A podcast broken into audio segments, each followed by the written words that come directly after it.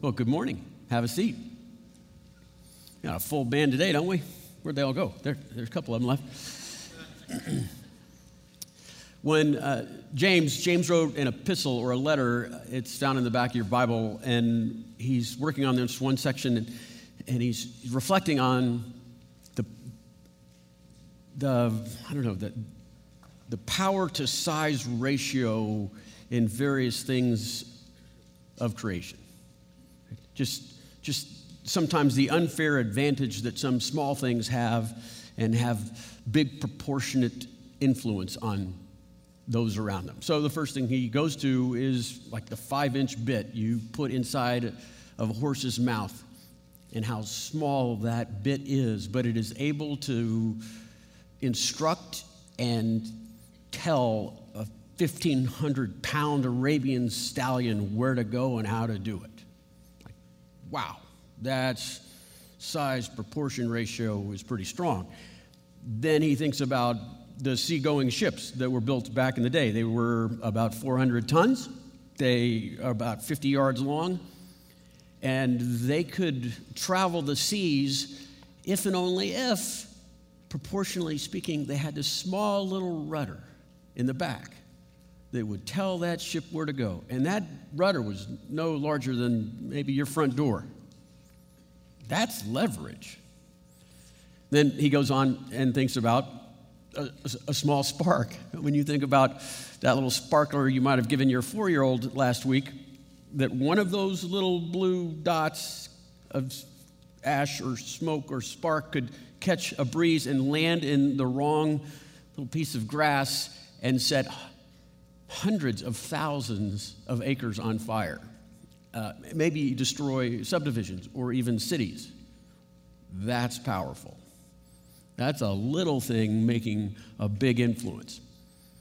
So now his imagination is reeling and it's finally getting revved up and getting started, and he realizes compared to that bit or rudder or that spark, it is nothing in comparison to the human tongue. That's real power. That's leverage. That four inch, three ounce thing caged behind your teeth, that can change the world. That's the, the ratio there is like nothing else. We have a world war to speak of that. The Second World War was a battle of tongues. Adolf Hitler had a way with words, and he started a war and motivated people to involve themselves in the Holocaust, costing hundreds of millions of lives. And on the other side, Winston Churchill a man known for his golden tongue. Got the Allied forces involved in this war, kept, kept the Allied forces involved in the war to the end so that we would finish, so that good would triumph over evil. Power, it says in Proverbs, I think 11 or 18 rather, it says, the power of the tongue is life or death. Proverbs 8 or 11 11 says this by the blessing, right? By the blessing of the upright, a city is exalted, but by the mouth of the wicked, it is overthrown. Nothing in creation has the potential impact in the size influence ratio for good or for bad, right? For what God wants to do or what evil is up to. And here's the thing we all have a tongue, and we all have the potential to use it for good or for evil. And is any wonder then that Solomon is going to spend so much time in the book of Proverbs talking about the use of the tongue. We're going to study that today. Today we're going to look at these two characters, right? The, the, the foolish person, right, that uses their tongue, and a wise person that uses their tongue. The foolish person we're going to call the gossip, and the wise person we're going to call the hero. And, and listen, when you just just to again, magnify the influence of the tongue and how much wisdom is spilled out towards that topic outside of the subject matter of wisdom itself, right? In the book of Proverbs, this is this close second of topics. The book of Proverbs talks more about the use of the tongue and the power of your mouth than outside of wisdom itself than anything else because it has the power to make or break friendships, people, civilization. So let's look at our first uh, person we're going to look at. This is the gossip. Her little hand sign is this. She's leaning in and whispering evil into the ears of the naive. That's the hand sign for that. And why is she foolish? Why is the foolish person foolish in words? Because they talk too much and because they lie. If you look at Proverbs, they'll say that the, fool, the gossip talks too much and they lie. When you look at the first part, talks too much, the foolish person is, is, is according to their mouth, they're, they're foolish in the math or the science of probability. They just don't understand that the more you do, the more likely you are to get in trouble. It's pretty blunt here. I mean, it's, it's kind of crass, but look at verse 10, 18. It says, Too much talk leads to sin. Be sensible and keep your mouth shut. Doesn't that sound like your mom? Right? It's, it's, just, it's just what he's saying here is like, look, if you talk less, you're less likely to make mistakes. The less you talk, the less you regret. So keep your mouth shut. I mean, look, it, it's like a Persian proverb says, a lengthy tongue and early death. He goes on, uh, pro- the Persian proverb says, don't let your tongue cut off your head. Here's another blunt one 21 23. Watch your tongue and keep your mouth shut, and then you'll stay out of trouble. Even says in one of the Proverbs, even a fool, when he keeps his mouth shut, can appear wise. I mean, your next little social endeavor, just, just go there and see how few words you can talk. You know, actually saying just kind of, mm-hmm, yeah. And people leave on their way home from that event they go, that guy, he's smart. That's the power of not talking. And what, what Solomon is saying to the gossip who talks too much, to this person, he's saying, just stop talking and you're going to get yourself out of trouble. You do not, turns out, you do not have to participate in every conversation. Did you know that whatever you're thinking or feeling, it does not need to be broadcast? As a matter of fact, you could be careful and think before you talk and try to talk as little as possible. First bit of advice from the book of Proverbs to the gossip is shh. Now, the second reason the gossip is evil is because the gossip lies. The gossip lies. And Lady Wisdom is violently attacking the liar. Solomon, if you go through the book of Proverbs, is going to be merciless towards a person that will not tell the truth. Um, dozens and dozens of passages you'll, you'll find exalting the power of truth and encouragement, and then you'll see the other extreme with this gossip that lies. Look at verse 12, 22. It says, The Lord detests lying lips, but he delights in those who tell the truth. Detest. That's a pretty graphic uh, word there. It's very strong language. It means it makes God sick. It means his stomach is nauseous. It means he hates that. So, why such figurative language? Because the very nature of God is truth and we're made in that same nature. And so this, this lying is abhorrent to him. The nature of God, the purity of his truth is unimaginable. And then when we're made in his image, it is contrary to our nature to lie. We're designed to hear truth and to be truth tellers.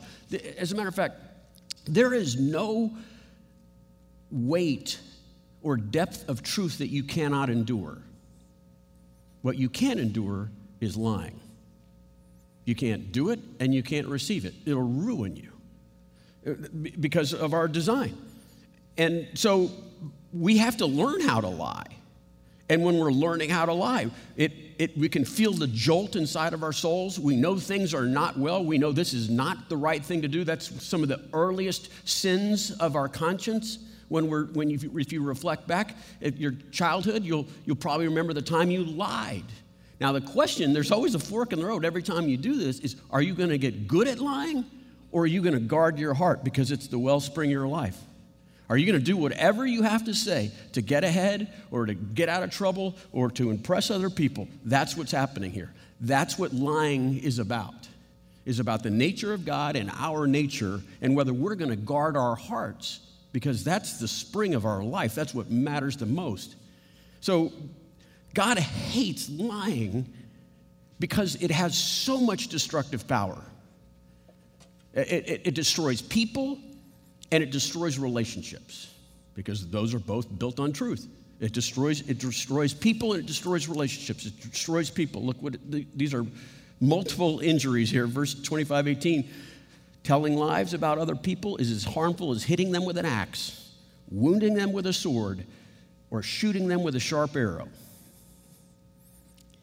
I don't know whoever said sticks and stones may break my bones, but names will never hurt me. I don't think they were exposed to this proverb because this proverb says otherwise. It, when, when you gossip about someone else, you tell lies about someone else, it's as though you're taking their character and you are bludgeoning it. You are stabbing their identity, right? You are piercing their very heart. And, and listen, if you, if, if you know adults, if you have, let me, let me make sure I get this right. Adult siblings, do you understand? Like 30, 40, 50 year old siblings, brothers and sisters. You know those types of people, and they don't like each other they can't enjoy each other, not just drifted apart for other reasons, but they can't stand each other. You know that sibling? Adult sibling? Most of the time, in my experience, it's because of lazy parenting. It's because when they were children, the parents let them say whatever they wanted to back and forth. They'd let each other call each other names. They'd let each other dig deep into those hearts. Sticks and stones will break my bones. Yeah, names will destroy your soul. And so they let those people go after each other and let those things fester. And by the time they get out of the house, they realize, I don't need this sister or brother anymore. I don't think my heart needs to be exposed to that kind of injury anymore. Parents, it is cruel to be passive in your parenting when your children say things to each other that are harsh, that are not true, that are detrimental to the well being of their souls. That's what Proverbs says. Lying, gossip destroys people. The other reason God hates is it destroys relationships. Lying destroys relationships. Look at 1628. It says, The troublemaker, the dishonest person, plants seeds of strife. Gossip separates best friends. Here's what a gossip or a troublemaker does he or she is just going around, you know, with, with, her little whisper, right? And she's just throwing out these seeds. You think the seeds are roses? No, they're weeds, friends. And these lifetime friendships that are hard as concrete, set in stone, and these little seeds of, of weeds get planted in there, right? And they break through the power of what is it says separates best friends. So past memories are destroyed, current potential intimacy, and then the future of what they could be together are eliminated because of this disastrous person, this dishonest person, this troublemaker. Because let me tell you the physics of relationships. Relationships are built upon the bedrock of truth. Truth is, truth is all you have in relationships. For the, for the context of knowing and being known, it, that's, what you, that's the currency that you're exchanging with, with one another. It's truth. And, and so, so we're, we're, and that's part of our design. And so without truth in relationships, marriages and families are destroyed, business practices without truth, deals can't get done or they're not legitimate anyway, right? Friendships cannot go any deeper than the truth level in them. Teamwork doesn't happen. Even governments that lie can't be trusted and then they're non effective. You just kind of go, yeah, well, they'll say whatever they have to say, and then there's no longer right, um, a currency. Churches are split by gossips all the time. Because relationships are built upon this bedrock of truth, and you can only go as deep as the truth allows. So, when you teach your children, for example, that they shouldn't lie and they're about to go into timeout or whatever the punishment is in your family, truth is a very big deal because you don't want them to get good at lying. But you need to explain to them why truth is so important. Because, look, little Billy or Sally, we can't love each other and we can't know each other if, if we lie. Because we can't we, we, can only we can only know each other as deep as we tell the truth. And so honey i've got to i've got to get you to stop doing this so i can know you and you can know me and i can love you and you can love me. There's so much at stake here. And you need to know that ahead of time. And whatever language you have to use to help them and whatever event or parenting model you have to do to help them understand the power of relationships is built upon truth. That's why God hates. That's why God hates it. He hates lying. It destroys people, it destroys relationships. And that's that's life. That's what life is about in many respects. So Proverbs is going to teach us three ways to live with gossips. So you, got, you have a gossip in your life, three ways you're supposed to live your life around that person. Okay? Three pieces of wisdom, three pieces of advice. The first piece of advice is to get them out of your life. They're a form of a scoffer, if you remember the scoffer, and, and these high handed, fisted, you know, high fisted people that in premeditatedly uh, sin against God and other people. So Proverbs is saying this Solomon says, Solomon says, don't hire one. If you hire a, a liar, you've got to figure out a way to fire that, that, uh, that liar. You don't want to date a liar, and for God's sake and your sake, you don't want to marry a liar. You don't want to have a liar on your team. You don't want to, definitely don't want to play golf with a liar. You're going to lose every single time. It's always going to be, you know, par or below. Look, let me just make sure that this is clear. Look what it says in Proverbs 19. I've got, or 20, verse 19. I have a few translations. The gossip goes around telling secrets, so don't hang around with chatterers. Here's another way of saying it. Therefore, do not associate with a simpleton babbler. Here's another way. So avoid everyone who talks too much. That's what he says. You know how you fix it in your life? You get away. You having trouble on your soccer team being a team? Having a trouble on your marketing team being a team? Having, a, having trouble in the neighborhood being connected to each other? There's a gossip in there, I'll bet. There's a gossip in there. And you have to find that gossip out and you have to confront them. Because until you do, the relationships are built on trust and trust is being destroyed, and this person is just scattering weeds and, and separating close friends. And the sooner you get on that, the better. Melinda was involved in a, in a group of gals, and she, no matter, it didn't matter how much she tried to bring everybody together in a kind of a unified, purpose driven, kind of teamwork sort of thing, nothing was happening. It was counterproductive. And then finally, she just got on the phone and called every single gal and said, There's gossip in here. Here are the rules. You have something? Go to that person. If you don't have something good to say, don't say it. You want to be on the team still? Do you? This is the way we play. A couple people left the team, and then harmony broke out. You get that person off your soccer team, your marketing team, your business team, whatever it might be, your neighborhood, and things will break. Yeah, listen, here's, here's one for you. It might, have, might work for you. You have trouble getting along with in laws? no matter how much you try, no matter what you do, acts of compassion, sympathy, care, but it never seems to like ever get traction, I bet there's a gossip in that family tree. Call them up. Let me check.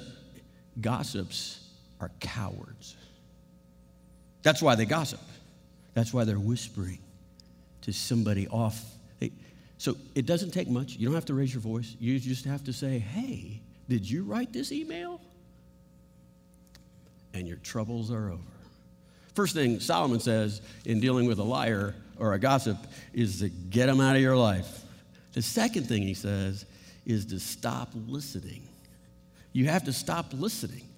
They'll only go as far as you allow them.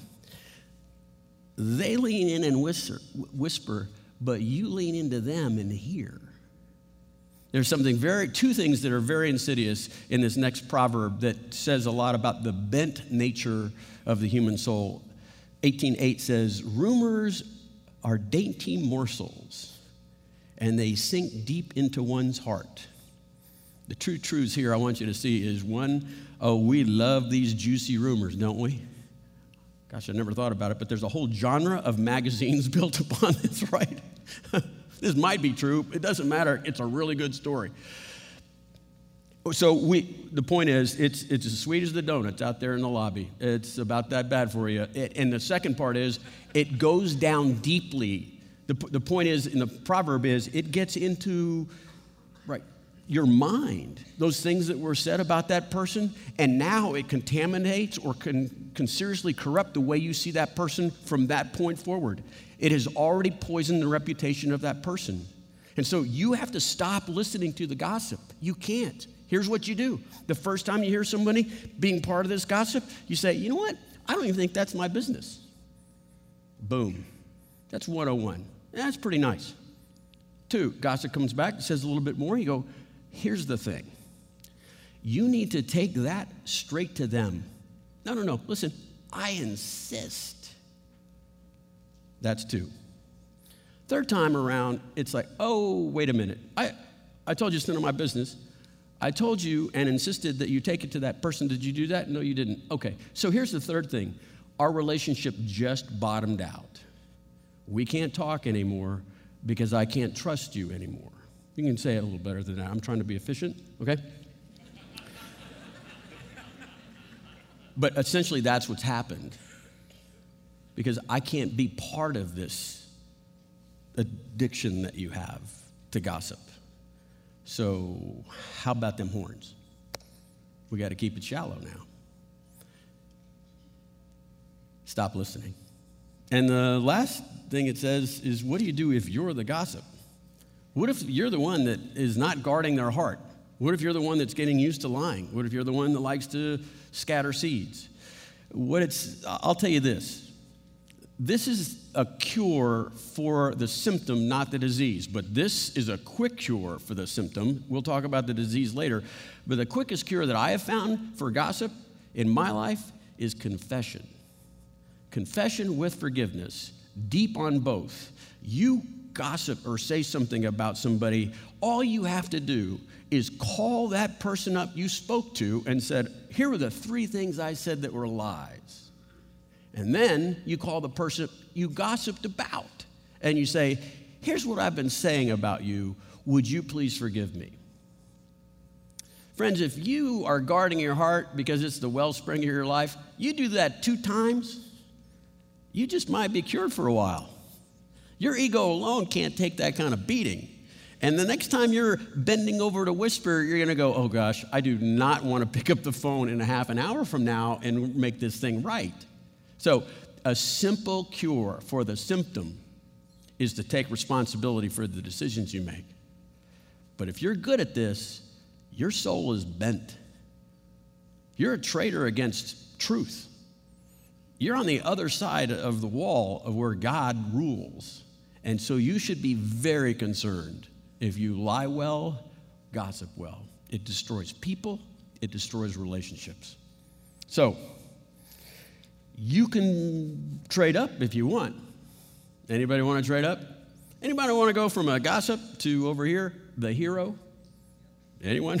There's two right there. Good. I'm glad you joined me today. Here's what it is to be a hero. Here's our hero. He's a little fireman. He's pulling a baby out of a fire. You can be a hero. That's my punch today. I want you to want to be a hero. A hero understands the power of encouraging words. A liar they're destroying cities.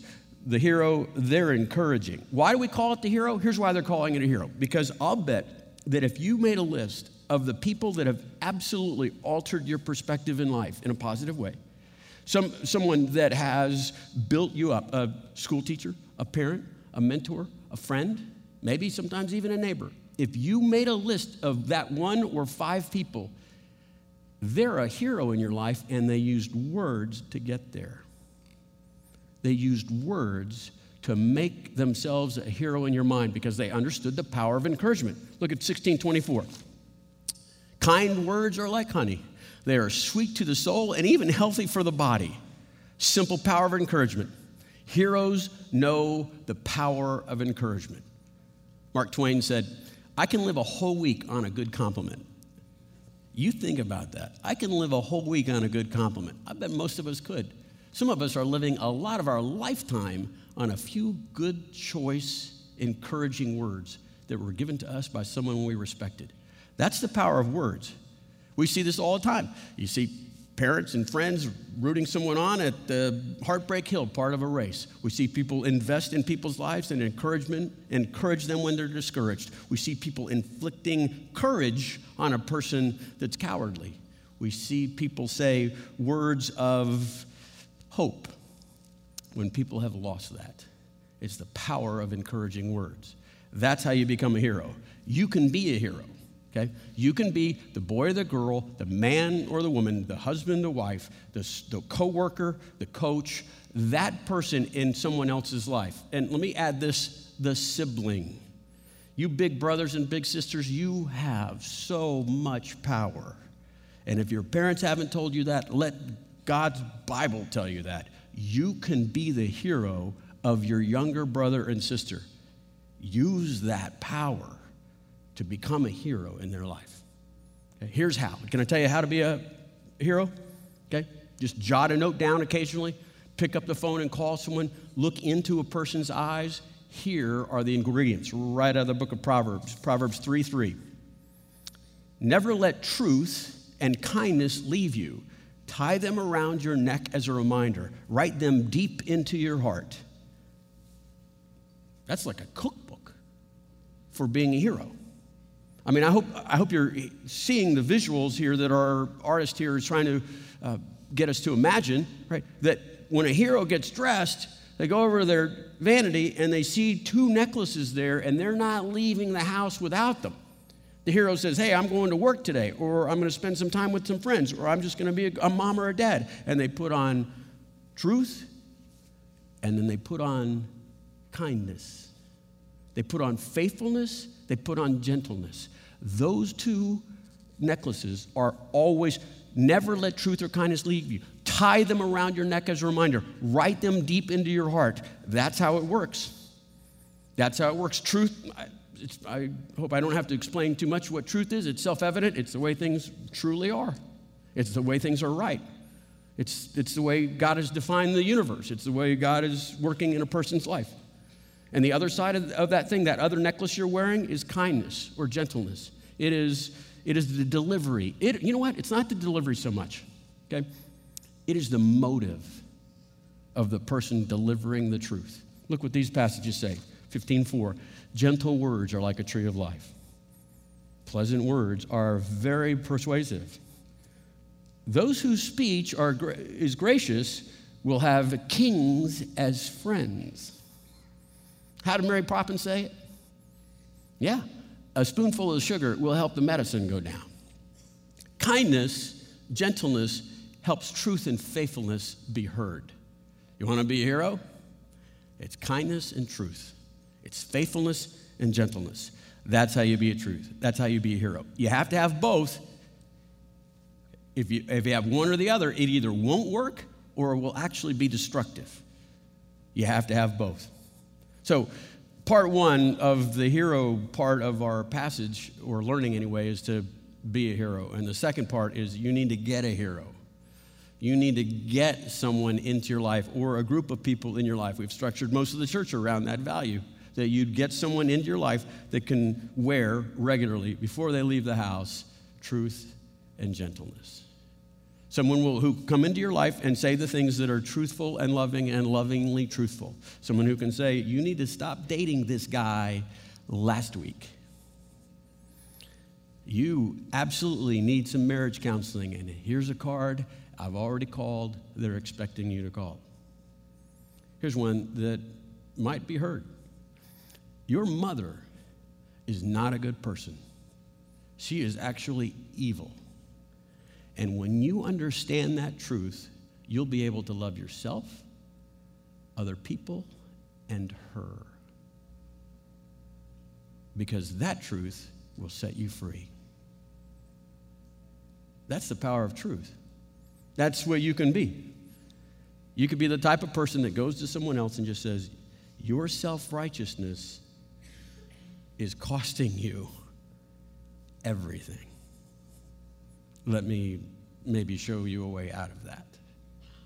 You need to be a hero and you need to have a hero. You need to let kindness and love never, ever leave you. You need to let those aspects and attributes uh, find themselves living comfortably deep within your soul, it says. Words are life giving. Look at this. Be a hero. Proverbs 10 11. The words of the godly are, living, uh, uh are a life giving fountain. Be a hero. Words of the godly are like sterling silver. Have a hero. The words of the wise bring healing. The words of the hero change people's lives, friends. They, they inject hope in hopeless people. They give courage to people that require courage. They heal people that have deep wounds. That's what a hero can do. That's what you can do. That's what you can be. Now, we've talked a lot about words this morning, but you probably know if, if you've been around the Bible for a while that these words of power, for good or for bad, if you want to be a hero and make angels sing and demons cry, it, it's not about words. It's about something much deeper. Words are symptoms of a cause, and the cause is much deeper. The cause of words is the heart. And you probably know that. In the Bible, it says that. Uh, Luke chapter 6, Jesus is talking about the words of people, but what the real problem is. He says, Look, how do you name or even judge a, a tree? You judge a tree by its fruit. So you, you, you, look, you can't get apples from a thorn bush. And so, from a, a good person does good deeds because they have good in their heart stored up. And, and evil deeds are done by evil people because of the evil in their heart that's stored up. And so he says this the overflow of the heart, from the overflow of the heart, the mouth speaks. And so I'm not against the discipline of talking less. I'm not against the disciplines of, of what Proverbs is teaching you, but but Proverbs is just trying to show you that words are the vocal cords of the heart. And friends, you can't change your heart. You're in out over your head on this one. You're out of your league. You can't change your heart. You can discipline your tongue, but you can't change the sewage that's causing it to do that. Only Jesus Christ can. Let Jesus Christ dress you, right, with, with gentleness. Let him put the necklace of truth around you, but before he can, you're going to have to die. The, only grace can transform a heart.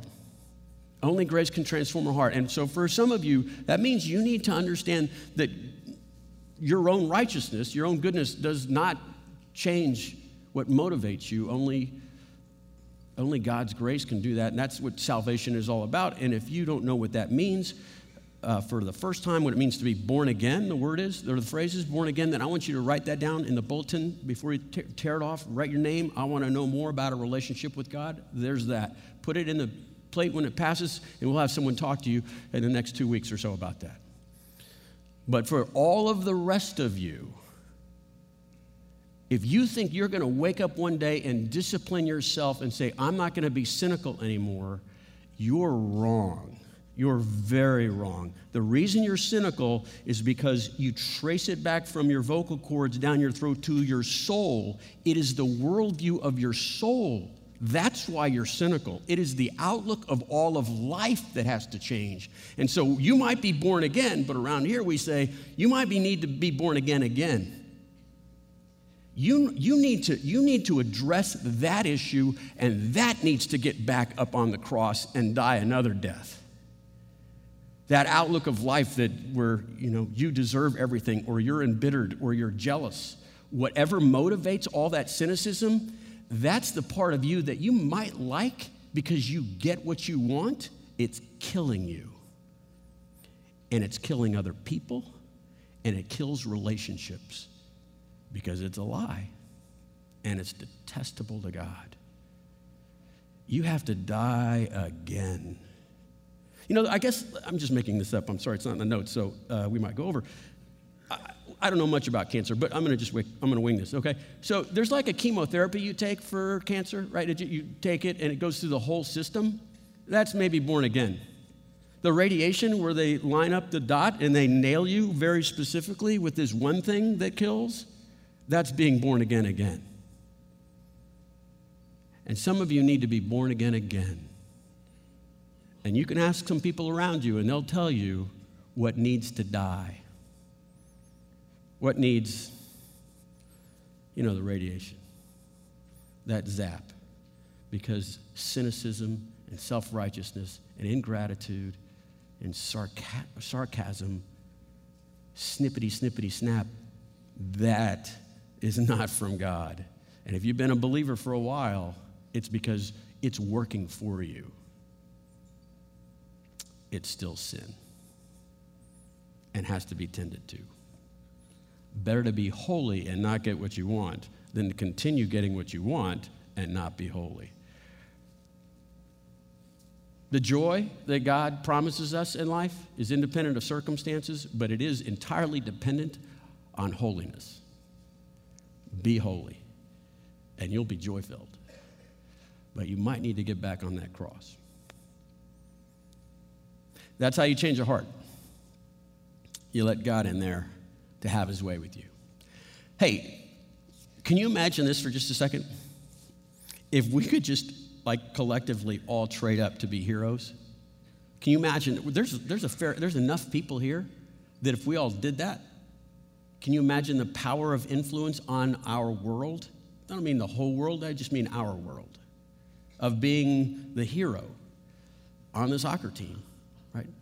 In the office, on the, in the neighborhood, in the marriage, in your relationships with your siblings, in your parenting, what if you were the hero? What if, what if we were just like a fire station with nothing but heroes here? That could be very influential. Like, way more influential than a bit in an Arabian stallion or a rudder on a big seafaring boat or even a spark tearing down a fire. It'd be way more powerful than that because we would have the breath of God's Spirit blowing on us because He loves truth and he loves love. And when truth and love work together in the words of his saints,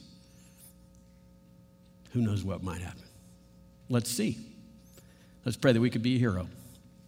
Lord Jesus, I do lift up uh, the symptoms of our illness. That, Lord, I'd ask that your spirit would help us know that what comes out of our mouth is coming from our very the depths of our souls, and then we could do our own diagnostic work and know what needs to be done. There's uh, some people here that need the whole chemo thing where they need a whole new heart. And I'd ask that they'd have the courage to fill out that bulletin slip and just say, I, my whole relationship with God is built on Him being a boss. I don't know about this gift thing. And then for so many of the rest of us, Lord, that have been allowing our tongues to advertise our illness, I'd ask that we would be tired of its effectiveness, and finally, grieving its danger and its damage. That we would desire to be born again, again, again, and again. Lord, we lift up our souls to you that we would be heroes for your glory and for those around us that they might enjoy life. We pray in Jesus' name, amen.